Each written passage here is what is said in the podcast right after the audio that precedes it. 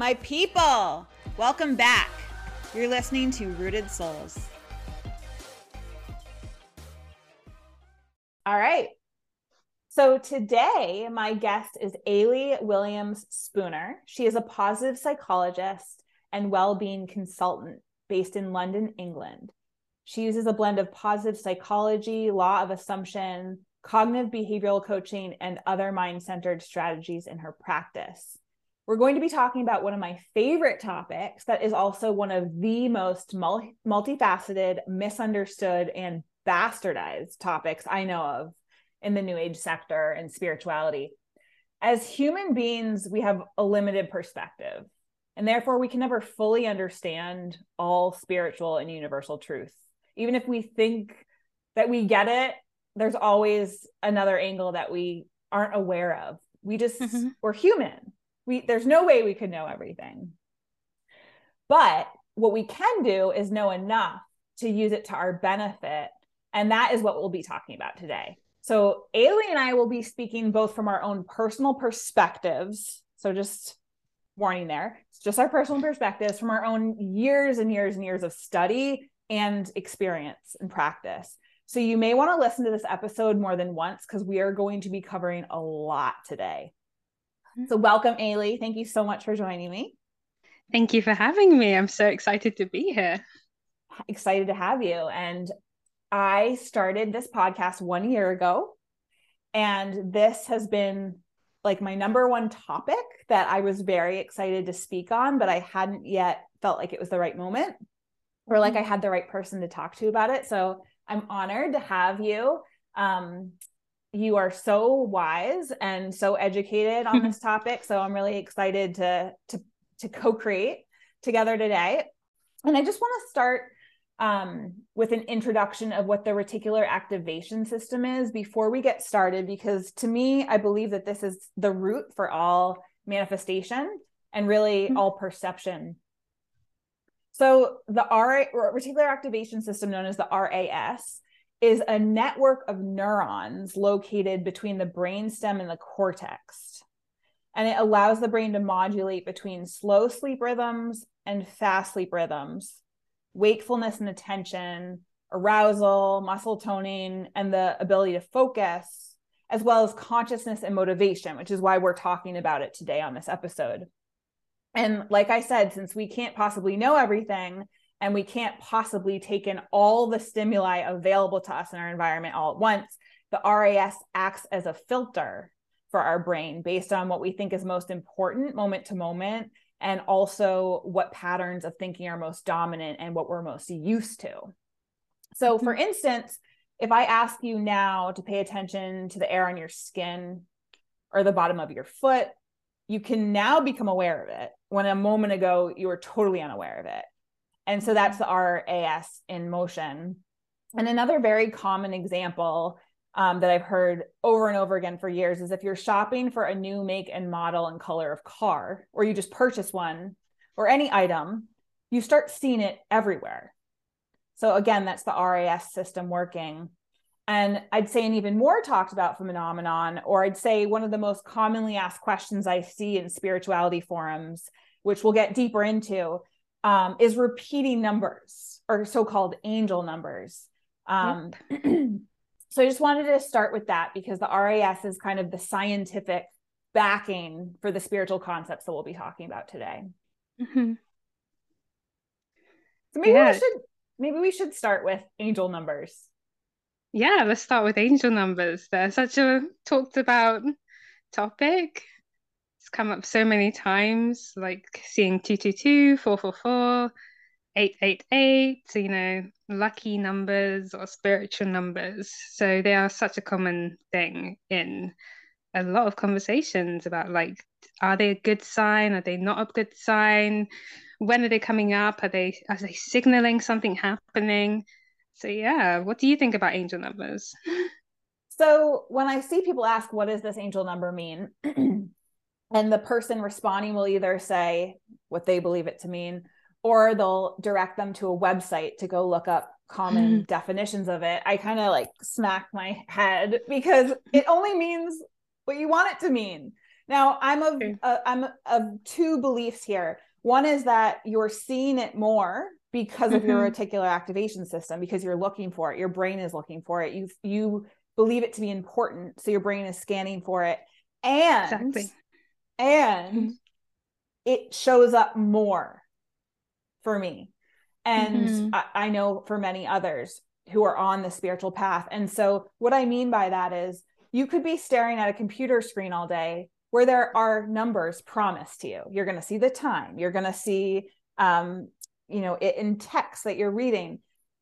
The numbers are promised there. So it's not that mm-hmm. amazing that you see it 111 every day.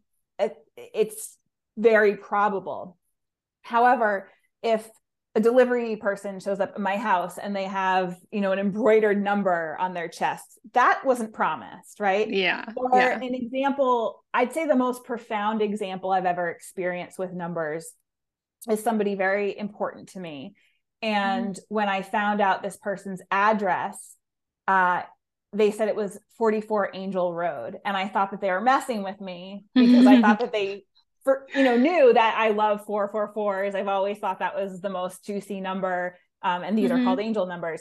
Now, where it got really spooky is a few months later when I was taking a, a left out of that ad or a right out of that address when I always had previously taken a left. I noticed the the very next road was Rebecca Lane, and so yes, my brain is scanning for these things but also the fact that they're happening in very bizarre and strange ways is you know not mm-hmm. something you can make up. Mm-hmm. yeah, so yes that's no. the case. It's yes the yes and no. It's a it's a mixture. It really depends. But as you said everything means what you think it means. There is no inherent meaning to absolutely anything. Even in society we give things meanings even words. Words are just things that we've given meanings and now given importance. So when you see a number, if you want it to be something lucky, like a four leaf clover, that's, I believe, Irish history, the four leaf clover. Mm-hmm. It wasn't lucky before someone picked it up and thought, wow, this is pretty. This must be lucky. so it's the same with a number. But as you said, if you're seeing it in scenarios and situations where you generally would not see something, of that type or of that similarity to the thing that you would intend to see or you hope to see or you would love to see like 444 222 and interestingly i love the number four as well. I love twos and i love fours. They're my favorite two types of numbers me too for some reason. So yeah when it's me too. um, yeah it's really weird here we it? go right? This is how it starts. Mm-hmm. and unless you have more to say about that, maybe this is a good segue into the law of attraction, the law of belief, law of assumption, because um, what are the chances that you would say you love 444 222s? Most people I know love 1111, right? So again, very simple, it's meaningless, but however, we do attract the patterns that have most meaning to us. Mm-hmm. Yeah, we do. We it's it's how do we start with this? How do we start? Do we start with law of attraction, law of assumption? I think I want to start by saying that law of attraction is the most common um, mm. law that people refer to when they want to manifest something. And I'd say most people don't even think about the fact that there's much more than one law in the universe. There's many laws in the universe. But when it comes to manifestation, the most prominent is law of attraction, law mm-hmm. of belief, and law of assumption. So the mm-hmm. the difference is, and I love you to chime in afterwards to share your perspective. The law of attraction is what I'm vibrating at, what I'm feeling, I attract. Mm-hmm. Now this is very surface because moods change like that. Yeah. So if you are feeling good, right, the idea is you're going to attract good, but it's not always that simple because we also have beliefs and assumptions much more deeply rooted. So it isn't that straightforward and it's fleeting. So if we have negative beliefs or assumptions, those attract things we attract are, are most often temporary and can actually spin people out because they're getting inconsistent results. So when I was doing a lot of mindset coaching with people, one thing I wanted to warn them about is the roller coaster because there's beginner's mm-hmm. luck, right? As soon as you find out about this, you start noticing synchronicities everywhere and all of a sudden everything's going well and then there's a crash because what mm-hmm. happens is when we get to new levels, it's as if we're ready to learn more about ourselves and learn more about our journey. So if there's stuff underneath there that's ready to be untangled, it's going to slap us in the face. Now, of course, this is one perspective and it's not the be all, but this is one way to look at it. And then with the law of assumption and law of belief, whatever we are functioning on at a sub functioning on on a subconscious level we start to experience those patterns in our life. And this is where it gets very complex because it isn't just about our own experience. It takes into consideration other people um, mm-hmm. other beings other entities.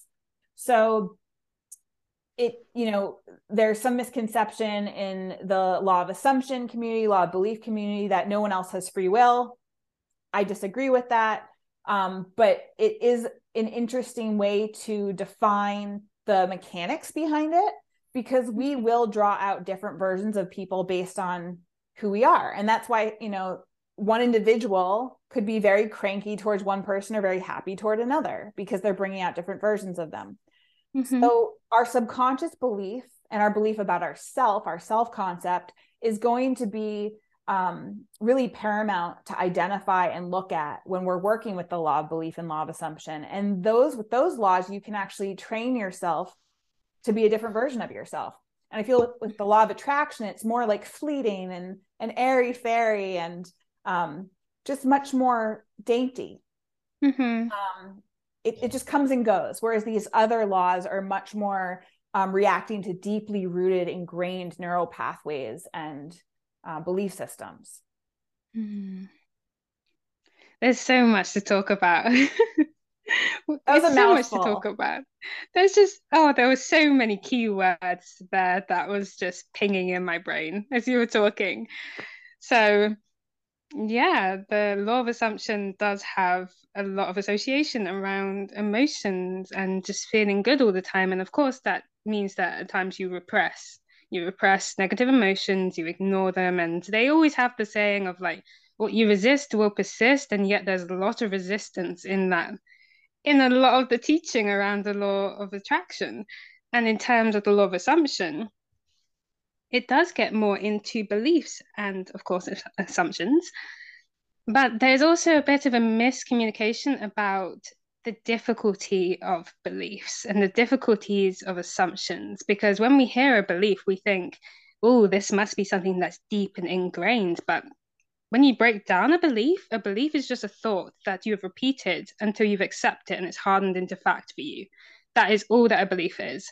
So to build a belief you break it down into your thoughts. Your thoughts are your assumptions and you repeat it or you support it with evidence or things that you believe are evidence in your life and that is how you build a belief. But there is just so much to talk about when it comes to both those areas. So it's really interesting because it does come back to the reticular activation system in in order of like if you have a thought and you want to build a habit then you know the reticular activation system it learns over time and it will alert you to things that are important. As you said, you can't focus on absolutely everything at one time. So that's a way that it helps you to build a habit is by like highlighting what's important in your environment or in your relationships or in the situation in order to build that belief system and build that habit because it supports it supports the thought that you're having. In psychology, you can only really have thoughts of things that support the belief that you're having. So if you believe that the sky is blue.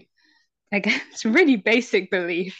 It's a belief, you know, if we all believed the sky was red, we would probably only see like sunsets and sunrises. That would be like the main time that people were actually engaging with the world. You know, something would change in order for us to experience the world in a way that it supports the belief that we have.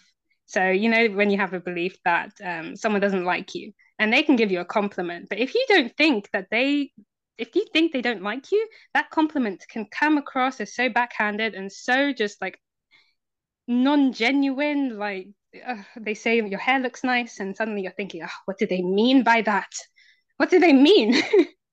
as if it doesn't mean the thing that it says that it is, because you automatically try to support your belief system with everything you experience in the world. The sky is blue and the sky is red is kind of a weird example. but I was trying to make it a bit more basic in terms of fundamentals. That was a really good example because I was like, how is she going to spin this? what if the sky what if somebody believed the sky was a different color how could she spin that and you mm-hmm. you you hit it on the head they may only go out during sunset mm-hmm. so this is most often subconscious that people make choices that end up reiterating their belief and just as you said with the perception of a compliment if mm-hmm. they have mm-hmm. a belief that this other person doesn't like them they're going to hear it a certain way and yes. I'd say the most often times for miscommunication is through text because they say 90% of communication is through body language. And if mm-hmm. you also lose intonation and voice, then you are reading the text purely through your filter, purely through your assumptions.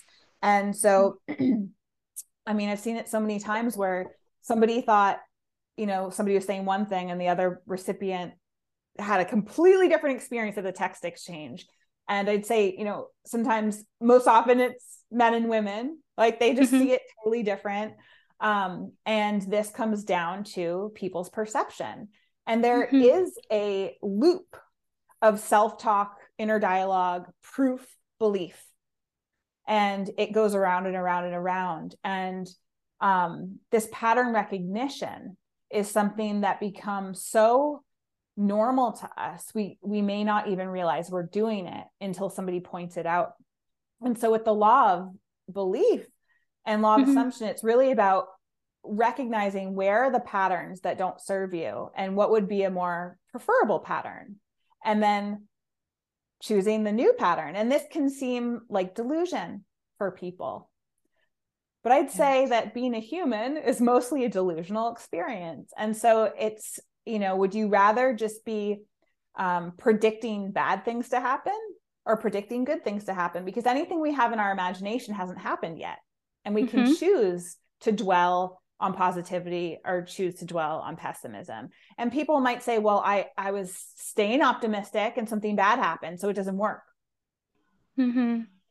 so what's happening when it doesn't work doesn't work with quotes Ooh, what's happening when it doesn't work? Well, it depends on what angle or perception you're coming from when you're looking at it. Because there could be a thousand and one reasons why something isn't working, but all that matters is why you personally think that something isn't working.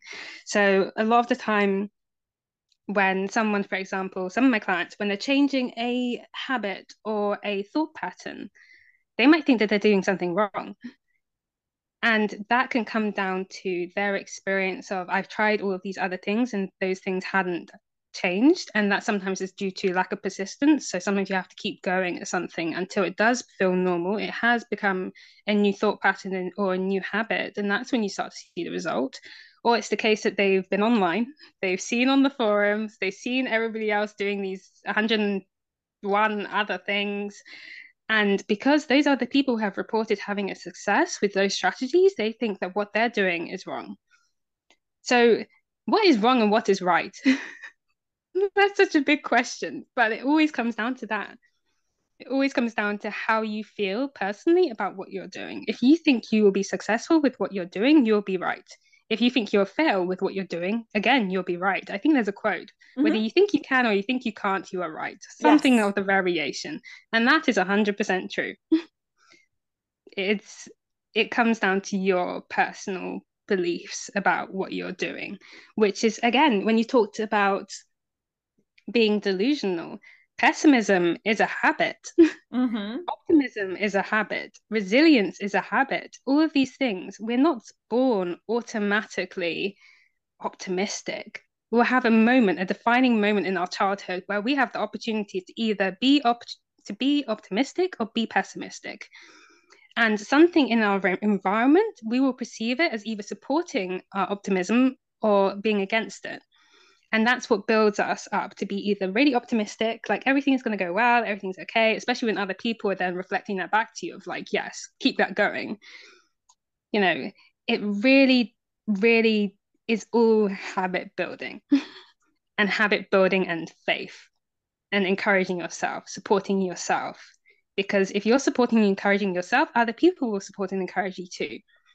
You know you won't accept anybody that's not going to support and encourage you if you're determined to support and encourage yourself so yeah it's a bit of a i i am thinking of two things that are like foundational behind this and one is the concept of self mm-hmm. and one is the belief in the physical world more okay. than the internal world and mm-hmm. time can come into play here because I mean, I've heard from a million different spiritual teachers over the decades that time is an illusion. And in, you know, I get it theory, theory I had previously had it theoret- theoretically, and now mm-hmm. I really have integrated it because change can happen in an instant, but that doesn't mean it doesn't take um, a series of events or a series of evolution within yourself to get that but once you get it the change is an instant and time can collapse and mm-hmm. you know a good example for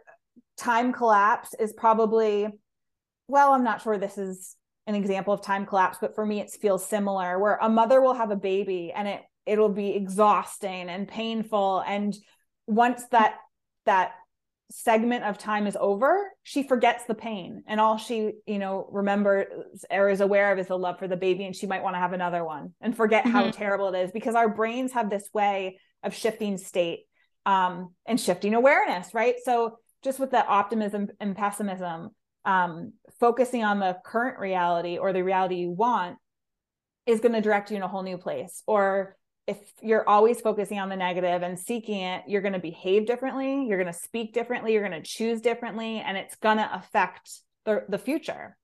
So, mm-hmm. the self concept, right, is about how we experience ourselves, what we believe to be true about ourselves. And if we don't feel worthy, if we don't feel um, good about ourselves, or feel like we're a good person, or feel like we're capable, we're going mm-hmm. to keep choosing behaviors or getting into situations that prove that to be true.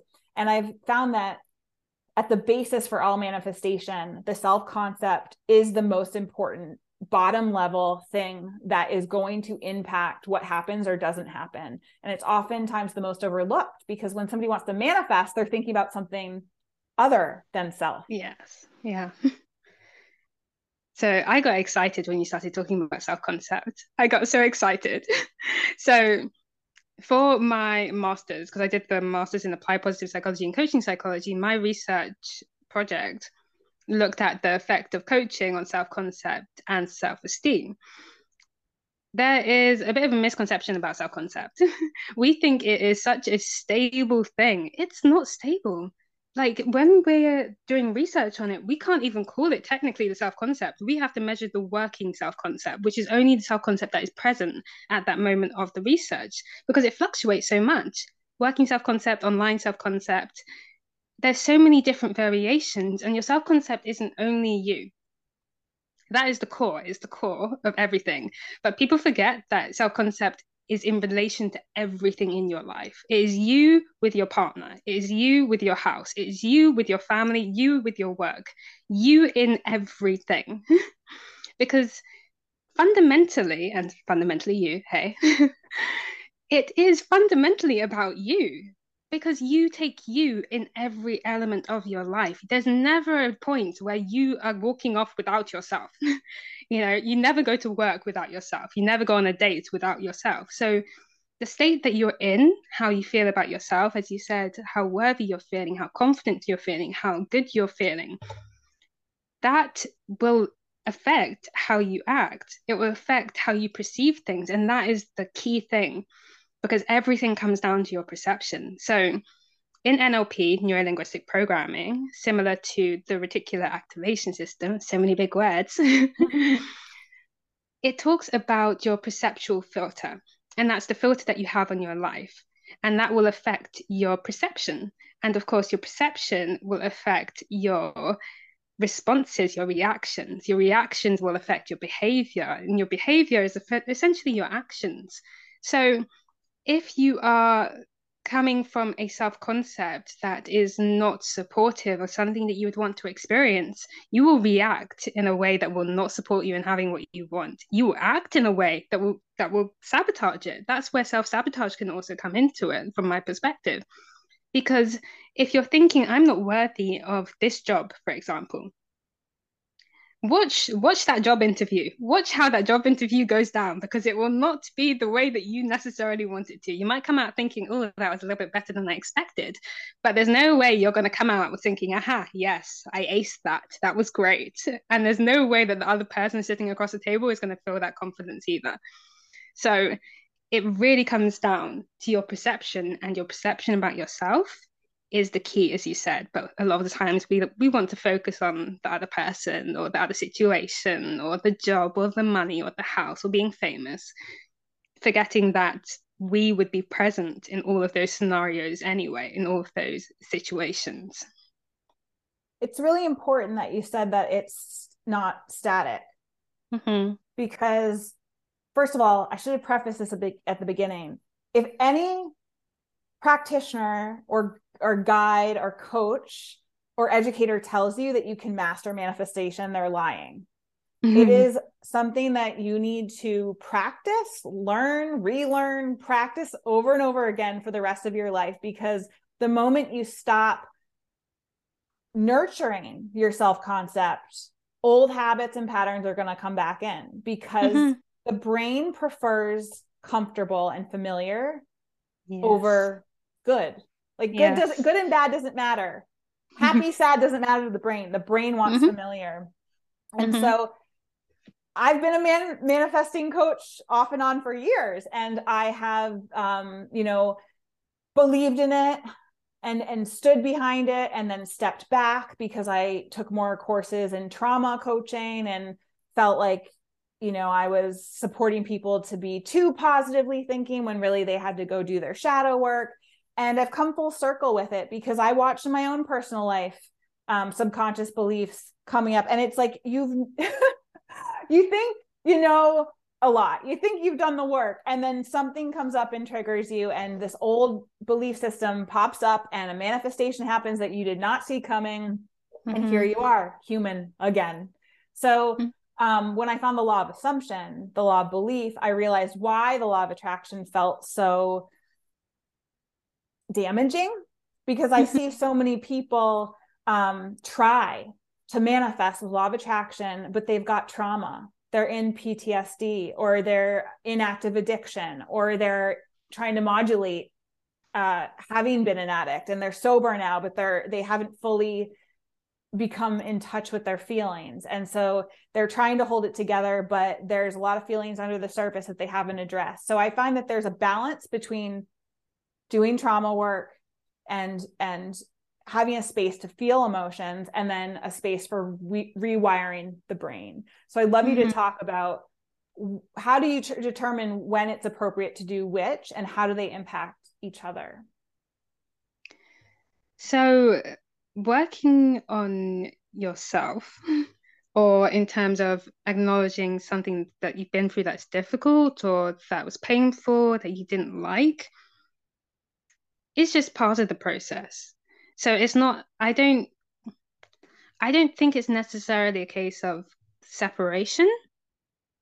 I feel like when you acknowledge that occasionally dealing with emotions and situations or feelings that you don't like is part of the process, you don't try to rush through it as much. When you when you don't separate them and think, okay, working through my emotions is A, and getting the things that I want is B. There's no reason to try and get from A to B really, really, really, really quickly. The analogy that I like to use is similar to the roller coaster, it's like the wave. So, you know, you do really well, you're building up, the wave is peaking, and then something will happen. You have a thought, something's triggering you, and you kind of go back, back down to shore. And then you go back out, you reflect, you take your time, you focus, you build yourself back up, you peak, and then something else may come back up. And once you acknowledge that there will be high moments and lower moments, the low moments aren't as scary because you're there and you understand that this will pass. You'll get through this. It's not something that's going to be permanent unless you decide you want to stay there. And that is that is the struggle that some clients have is that they're in this low place because you think oh, I should be doing 101 other things. 101 is my new favorite word for today. you think you should be doing other things and you try to rush getting out of it instead of just truly sitting with yourself and just being like, okay, this is where I am. Acknowledging where you are and how you're feeling is one of the most powerful things that you can ever do for yourself because you don't have to like how you're feeling and you don't have to like where you are. But once you acknowledge it, it stops being so scary. Once you actually just look at it and see that the emotions you're feeling generally is a protective mechanism you generally have the fear and the sadness and the emotion because your mind is trying to say something needs to change here or something's triggering me and this emotion needs to be dealt with so that we can move forward. Once you kind of take that time for yourself and you know that yes once i've looked at this i can move forward you don't feel as bad in that moment because you know where you're going. You know this is just a temporary stop at a train station and your train is coming anyway. You're not stranded in the middle of nowhere like in a rubber dinghy. if we're going back to like the, the sea analogy, everything's still working and this is just part of the process of it. So that's my kind of view of it. It's not a scary thing, even though it feels horrible. Because I personally have been there as well. I've had moments where I'm like, oh, this is not fun. I do not want to be here right now. Oh, do I have to look at it? I really don't want to.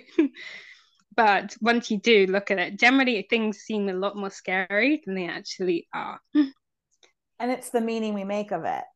Exactly. So the, the, only constant is change, right? And when we're in those uncomfortable places, it can feel like this is it. it it's mm-hmm. daunting because you can't be, you know, thinking about how it, it could change or how it could be different. It's this is not what I like and it has to be different or else it's gonna I'm gonna be stuck here forever.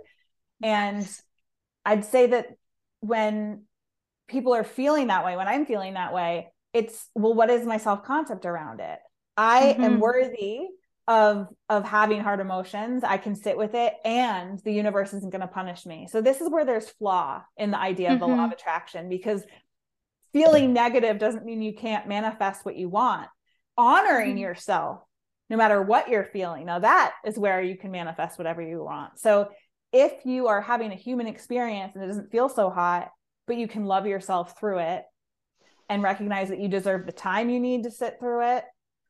And mm-hmm. recognize that you're strong enough to get through it right and that getting through it will lead to better right making mm-hmm. making meaning out of wow if i give myself the space and time to evolve through this i'll be even better on the other side of it and when we mm-hmm. let go of that resistance like you said sometimes it can change in an instant but it's the the resistance that can really perpetuate it yeah, I think that's all I wanted to say about that. Yeah, and we're stronger than we generally think we are. If you actually allow yourself to have that time, you're far stronger than you think you are. all right, I know where I want to go next. So, the other piece of this that I see a lot of law of assumption teachers talking about is that you are God. You create everything. And mm-hmm. this sets people up for a couple um, of mindsets that are really sabotaging. One is that there isn't external forces that are benevolent and assisting you. You have to do it all on your own. And if you're experiencing things that you don't like, you it's your fault. You created it. So I just want to invite people to consider that for thousands of years, hundreds of thousands of years, hundreds, thousands of years, people have thought there was a God. Mm-hmm. And religion has been a form of access to this spirit. Um, I think I have resisted the idea of God because religion doesn't resonate with me. It feels a lot more separating and disempowering than empowering and and connective. Mm-hmm. Um, but tapping more and more into this process over and over again and recognizing that prayers do get answered, that circumstances do meet me where I need to be met, that the right people show up to support me, that the right tools show up when I'm ready. There is an external force, there is a universal force that I started calling God because it's easy, and that you don't have to do it all on your own. And other people can be held accountable it's not all your fault if people act in ways that are disrespectful. Um, you can, you know, expect the best of people. You can intend the best of people. But if you are in experiences where there's abuse present or disrespect, you're also allowed to hold those people accountable and take care of yourself and create healthy boundaries. So I think it can get pretty dangerous when people start educating that you create everything. However, I think sometimes there's benefit if you're trying to train your mind into recognizing how manifestation works. If you if you're very resistant to the fact that you have any control, then that can mm-hmm. help you get over the hump. But I'd say if people are taking it literally, it can be actually a little dangerous.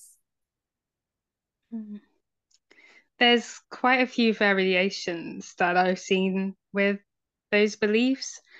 So there is honestly extremes in anything are generally not great. And so it's everything in moderation and it all comes down to how you're applying something. So if you want to follow Neville Goddard's teachings, and he explains how your imagination is essentially God, that's my mm-hmm. understanding mm-hmm. of his writing. And I can yeah, understand why too. he says that. But it depends on your perception of what God means to you. So, you know, in some religions, God is a all powerful, sometimes generally male entity who you have to ask permission from and ask forgiveness from. And there is a lot of um, difficulties that come with religion, depending, you know, people have some very positive experiences of religion, some people don't. It just, again, down to your perception, down to your experiences that you've had. And then there's the uh, like the other side that's very much everything's my fault. And the balance is always self compassion. self compassion and self kindness will help you navigate what you believe in terms of that. Does it feel right and does it feel comfortable for you to take on board everything? And some people like that. They're like, oh, mm-hmm. yes, I've got the power. Yay, I don't need anything. This is wonderful. And it's like, yeah, go you. That's supporting you. That's helping you. Who am I to say that is wrong for you? Other people, suddenly it's a whole load of pressure, especially if you've had trauma or you've had really, really horrible things happen to you, to take that on board and say, actually, yes. Again, that that was all my fault. To say that is so triggering and such a deep thing to have to work through that whole thought process. So it's all about taking what works for you and leaving what doesn't. So these teachers that say, oh, it has to be one way specifically, and I know you have a very good point about this. Why? Why does it have to be one way specifically? Just because we found a way or you found a way that really works for you, does that mean that someone else hasn't found a way that really works for them? You know, where is their imagination in this? And considering imagination is so important, why can't we say if someone has come up with an amazing idea of a different perception because technically Neville Goddard's teachings would have been a new amazing perception of the Bible, of manifestation, of assumptions. So why does there have to be everybody thinks exactly the same about it? Even though I do believe it comes down to habit building and persistence and understanding your perceptions, all of them come back to that technically understanding your role in your life and how much power you actually do have over your life, those are repeating and consistent things that definitely, but understanding those can help you. But the things about like you have control over absolutely everything, yes, empowers you until it doesn't. And when it starts to not empower, that's when you let it go. Everybody has a different boundary, a different limit. But as you said, express your boundaries. If you're coming from a place of, I'm worthy of respect, I'm worthy of my time being valued, I'm good enough to have the things that I want. When you shift into that state of being and things around you no longer resonate with you or no longer reflect that new state that you're experiencing, especially if you were in a state of I'm not worthy, I'm not good enough, I'm having difficulties with things and people don't like me and I'm not in the relationship I want. When you're in that state, shifting into a new state, of course, things are not going to look exactly like you'd want them to initially because you're going to start to notice the people that disrespect your time and you're starting to notice the lack of value that people are giving to you because that was how you were existing before so there will always be a discrepancy but then once you're in that state of that goodness and that empowerment and that confidence you can set your boundary why not why would you not when that is an action from the state of being that you now exist in you should act from your state and things will mirror. So that was a lot to take in. That I have an example for. I don't know what you were referring to before. Do you remember? So it was the one shoe doesn't really fit all in terms of Neville Goddard and yeah, I mean, how... so mm-hmm. there's Neville Goddard, Joseph Murphy, and Florence Scovel Shinn, and they all reference the Bible and mm-hmm. growing up Jewish, I still identify as a cultural Jew. That was a little uncomfortable, but I was curious about the tools. Now, Neville Goddard talks about the Bible as a metaphor and mm-hmm. that none of it's literal and that anytime a woman is mentioned it's the subconscious mind anytime a, a male is is mentioned it's the conscious mind um and that all of that yes that god is your imagination and Neville Goddard believes in um, self concept, right? And mm-hmm. and affirmations, and Joseph Murphy focuses more on imagination. So mm-hmm. he'll encourage people to meditate till they feel like they're falling asleep, and then come up with visualizations. Florence mm-hmm. Shinn, as far as I know, uh, she likes intention setting um, and uses words for you know creating reality based on words, which is essentially witchcraft. It's spell casting. Your word is your wand and it and words do hold power. They can bring people up or you know shut them down and when we speak something it does come into existence. So people can consciously manifest which is what we're talking about but every moment every experience in the entire universe is a manifestation. It's mm-hmm. happening whether you're trying to or not. And that's why patterns happen in lives in people's lives. That's why people get into similar relationship patterns with different people. It's why um, when you go back to your family after you haven't seen them for a while all of a sudden you start reverting back to the old version of you because they expect it. It's because you're used to it and you're like oh i can't believe i acted that way because energy does create right and and narrative mm-hmm. does create and um history does repeat itself unless we choose to to shift and change it um so yeah in terms of the shoe fitting or not i think that mm-hmm.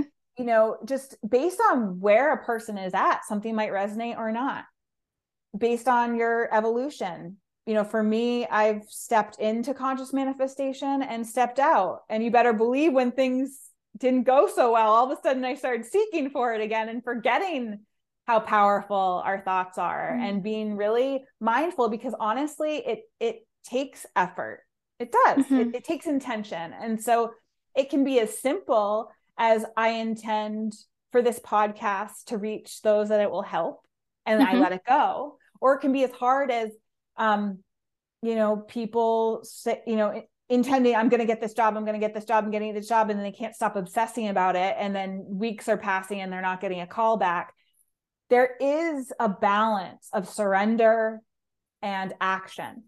Mm-hmm. And so people who say manifestation doesn't work, but they don't take any action, are cutting themselves short because we are human beings with hands and voices and brains and we can take action. So just sitting back and expecting everything to happen for us may not be the most successful way to do it and having to force everything and try to change people's minds and convince people and you know put everything into physical action also isn't allowing the magic to happen either mm-hmm. And Ayleigh and I will be doing an entire episode on the ins and outs of taking action during manifestation. So if you want to um, be notified when that episode posts, um, you can subscribe to Rooted Souls on whatever platform you're listening to it on, and you should get a notification uh, when we do record that one. I completely agree with that. And I think the way you said it before is that Neville was human. Oh, right. Thank you. Yeah. Right. A human being has their perception. And this is my problem with the psychic industry. And I was a very good professional psychic. I have ethics and integrity, and I would not ever leave a call without empowering somebody. And I was very intentional not to cause harm. However, the reason I stopped is because people need to be their own authority of perception. And as soon as you're going to somebody else to tell you what is true for you, you have handed your power away. So mm-hmm. Neville Goddard has an incredible perception that offers tools that can enhance your life if, if they resonate. And he's just one dude who downloaded a lot of amazing insight and he offered it for free um, through lots of lots of written and recorded material. However, it's just him. So if parts of it don't resonate, nothing's wrong with you. You just have a different mm-hmm. perception. And nothing's wrong with him for believing this to be true because it worked for him.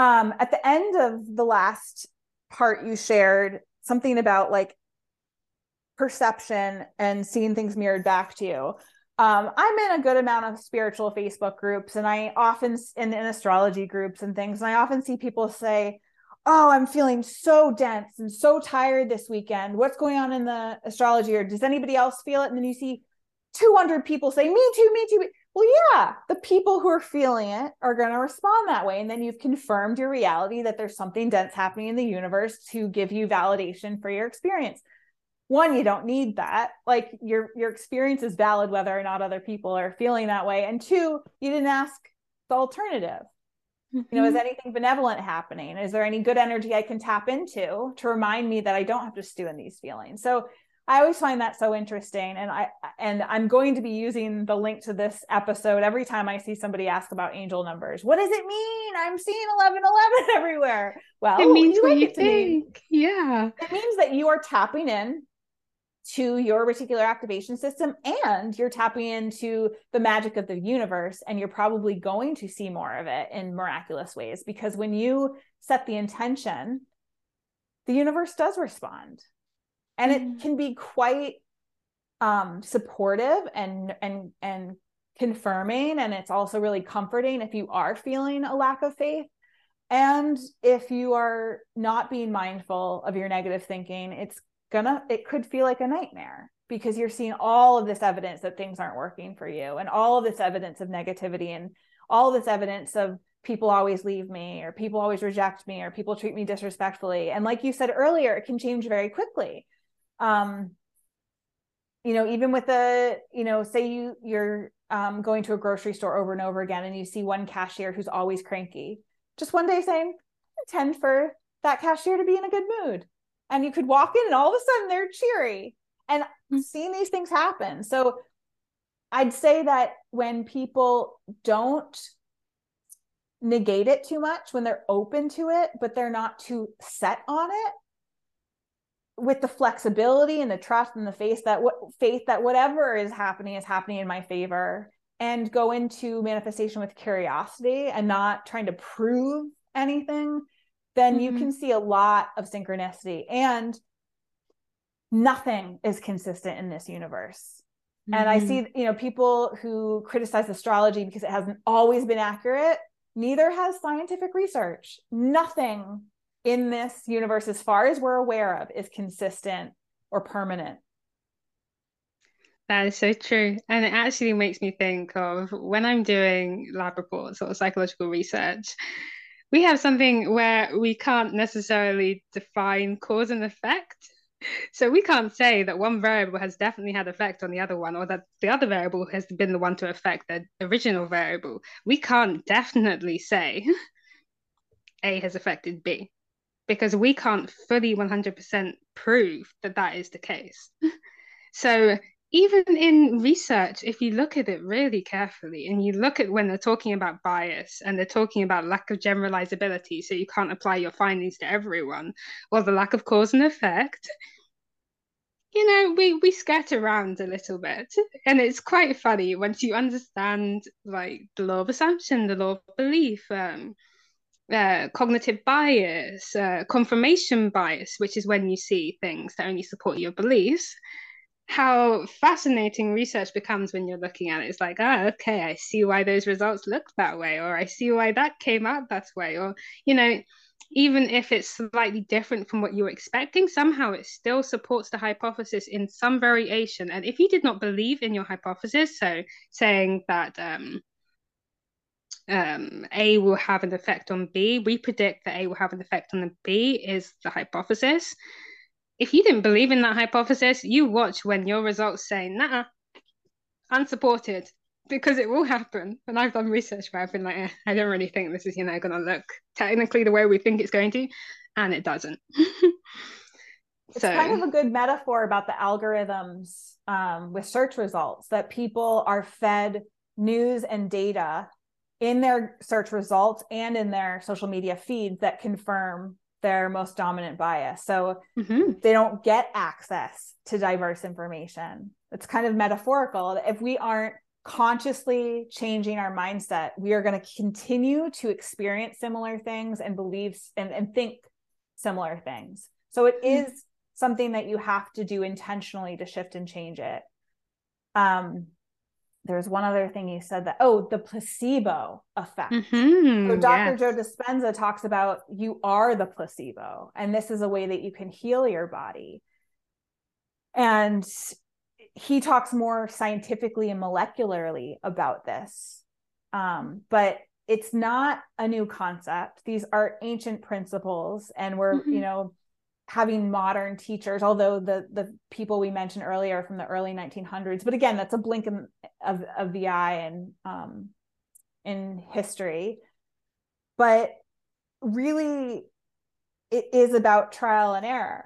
Like you, Neville Goddard says this: you are your best um, evidence. So mm-hmm. I think in some of his books, he even took out um, case studies, like examples, because he's like, I'll give you the concepts, but nothing is going to teach you better than your own experience. And I find that to be like that's high integrity, right? From a teacher. Mm-hmm. Um, and that's one of the reasons I respect his work so much. Another topic that's so important to get into is intuition.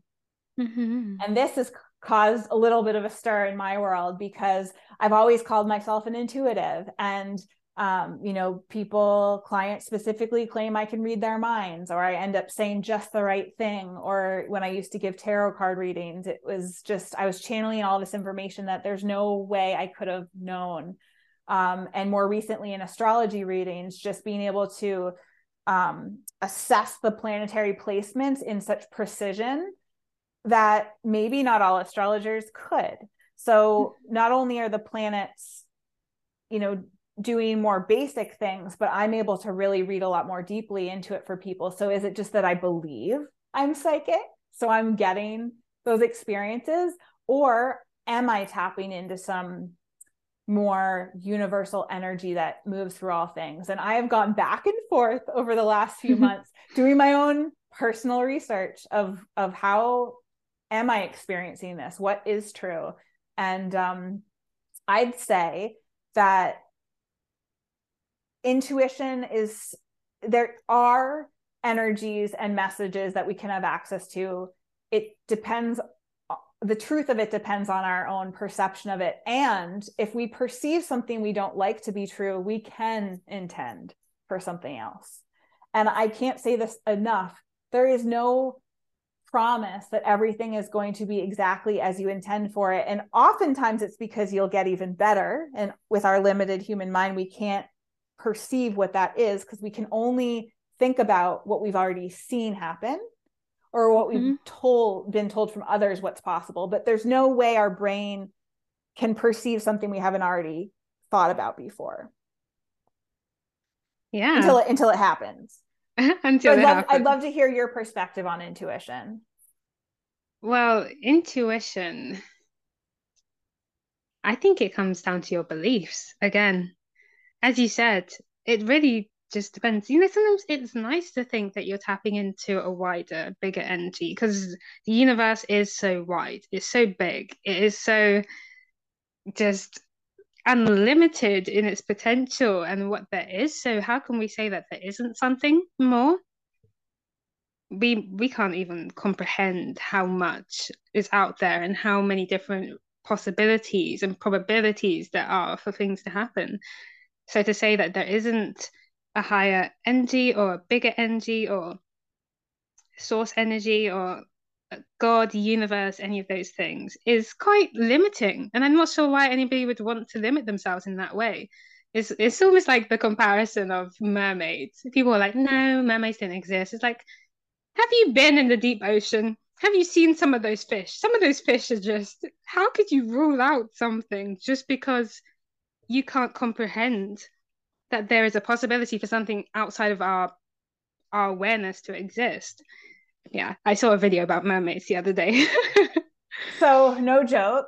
I've been teaching my mom about manifestation. We made a list a couple of nights ago and I put mermaids on the list. And I talked to her last night and sh- and I had sent her the next day I'd seen in my YouTube um, feed a Colbert report and in the title it said mermaid. So I took a screenshot and sent it to her and she said, "Does that count?" And I said, "Yeah, it counts." And then later we talking about mermaids. And I, it just it's fun to have a sense of humor about it. And I think part of what gets people so speculative is not the right word, but so skeptical, skeptical mm-hmm. about it is this quote Would you rather be right or would you rather be happy? So there's so much conditioning that you're supposed to be right or you're yes. wrong.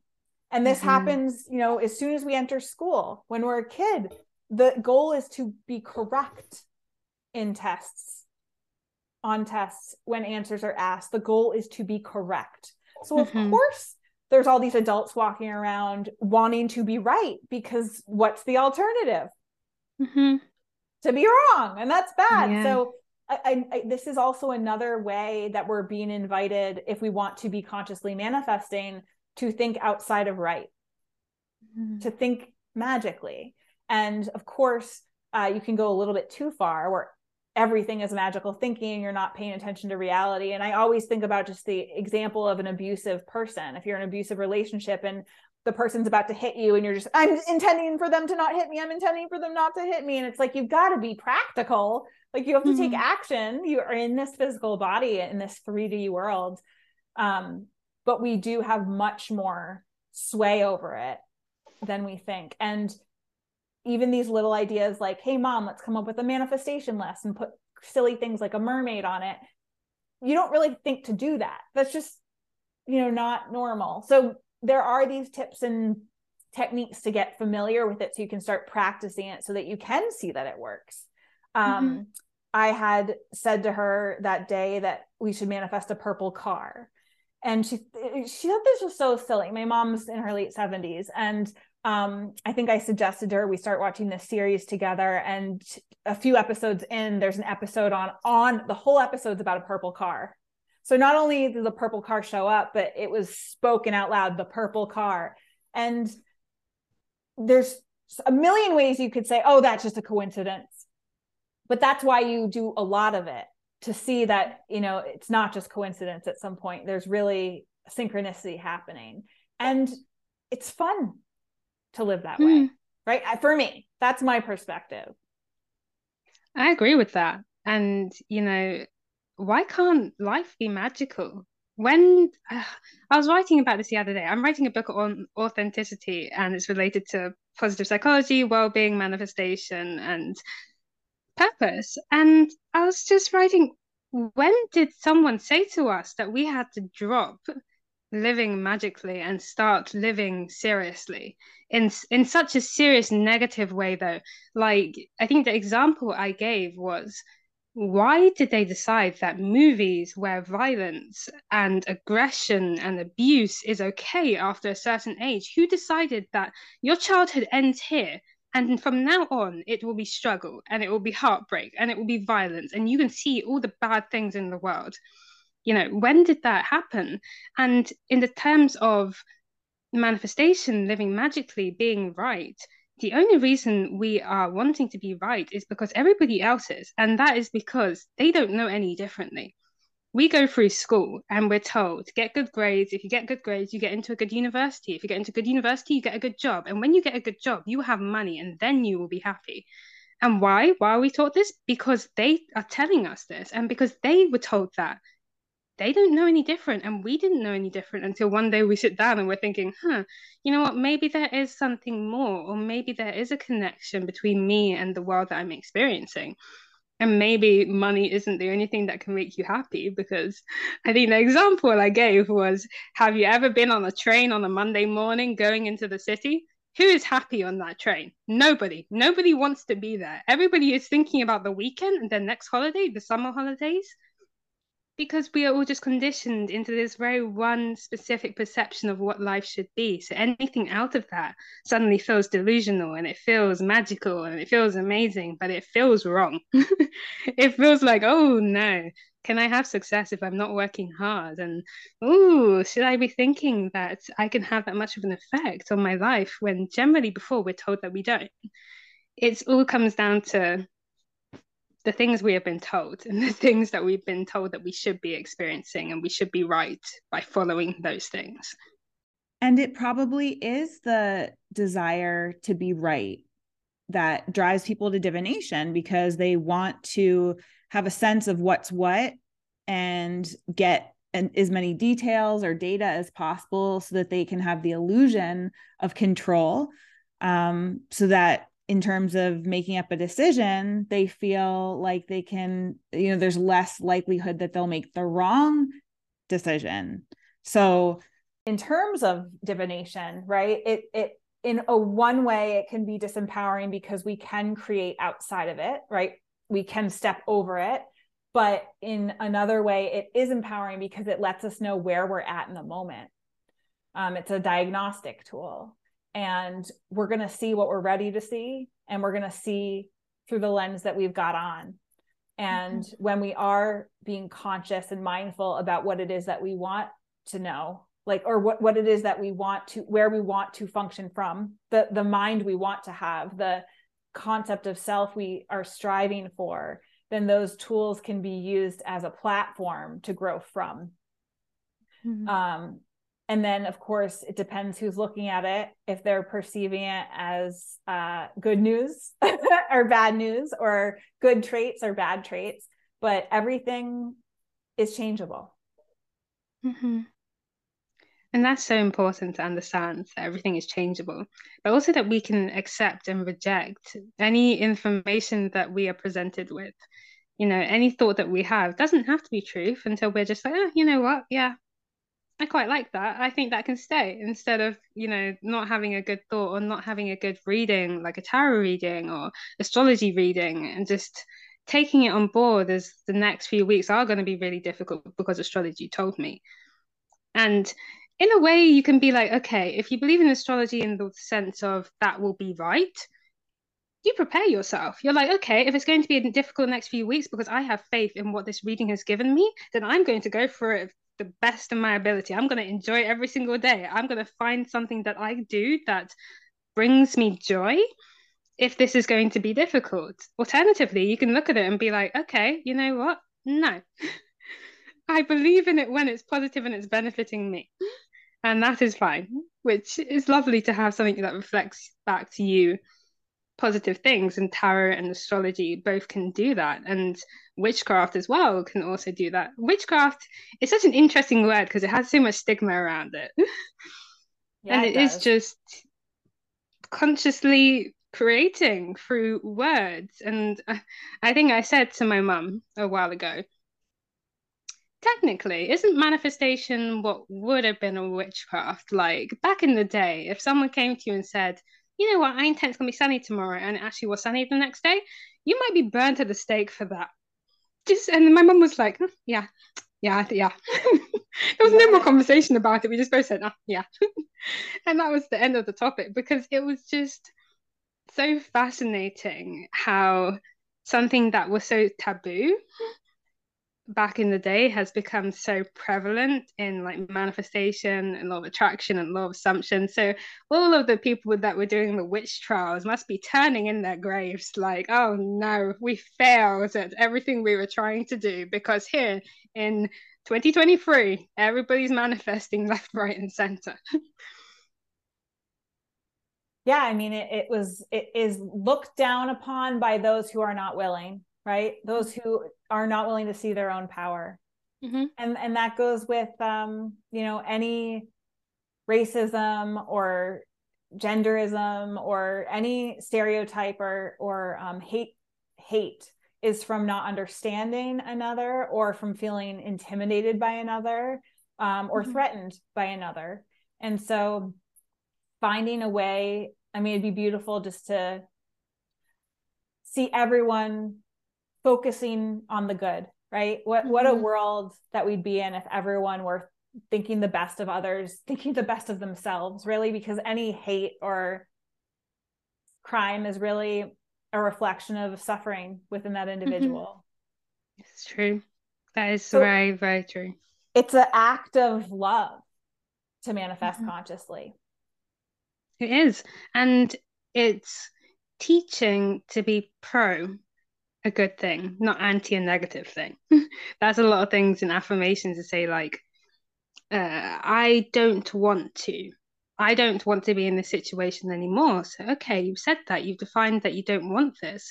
What do you want? You're being pro what you want. You're being pro good things. And I think it's Mother Teresa that says she'll always be pro peace, never anti war, or something of that mm. of that similarity. And I understand it now because if you're anti something, it enhances the presence of that thing. You can't be anti something that isn't there. You know, you can be pro peace and have an abundance of peace, but if you're anti war, then there's an abundance of war and you have to be against it.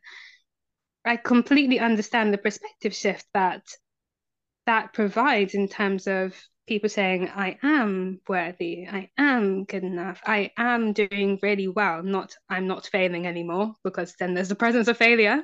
It's such a different perspective shift that is really, really healthy in manifestation and law of assumption and even law of attraction. yeah, it's generative. Mm-hmm. It's loving. Mm-hmm. Gosh, I think we've covered a lot. Are there any other pieces you feel like you'd like to share? I think it has been a lovely journey. I think we could go on talking about this for ages.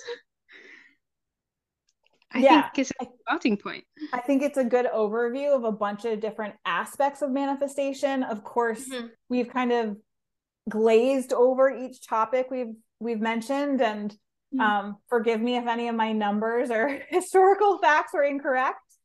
Um, but I just wanted to share um, and have Ayleigh share her spe- perspective of what is a healthier, more balanced approach to manifestation.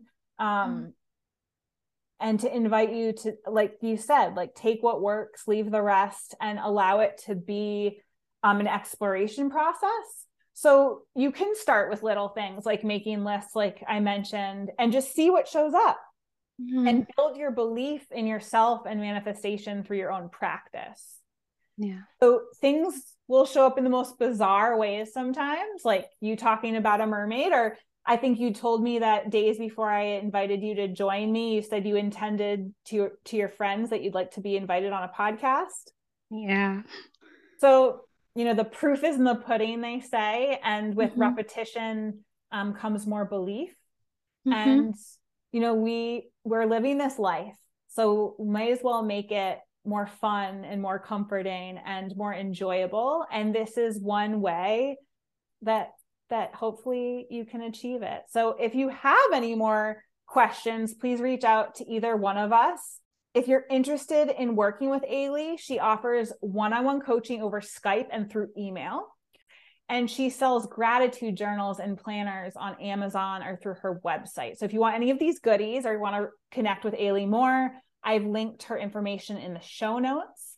And I just want to thank you, Ayleigh, for bringing forth your experience and your education and your warmth and intelligence. It's always a pleasure to talk to you. Thank you. It's been a pleasure talking to you as well. And thank you for inviting me. This has been so fun. I like podcasts now. awesome. I, I I love when people come on the show nervous and they leave wanting to do more. My job is done.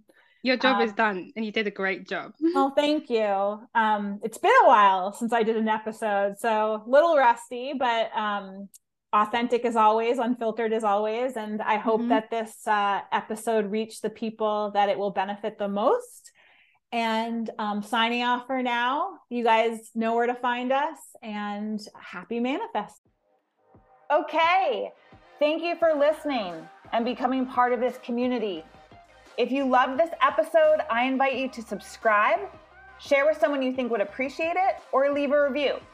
This helps me to learn what resonates with you so I can deliver more of what you want and reach more people who can benefit from this content. If you want to reach me, please feel free to reach out on my website, www.beccaspeert.com. I would love to hear from you, get any feedback, and know what's on your mind. Until next time, take great care.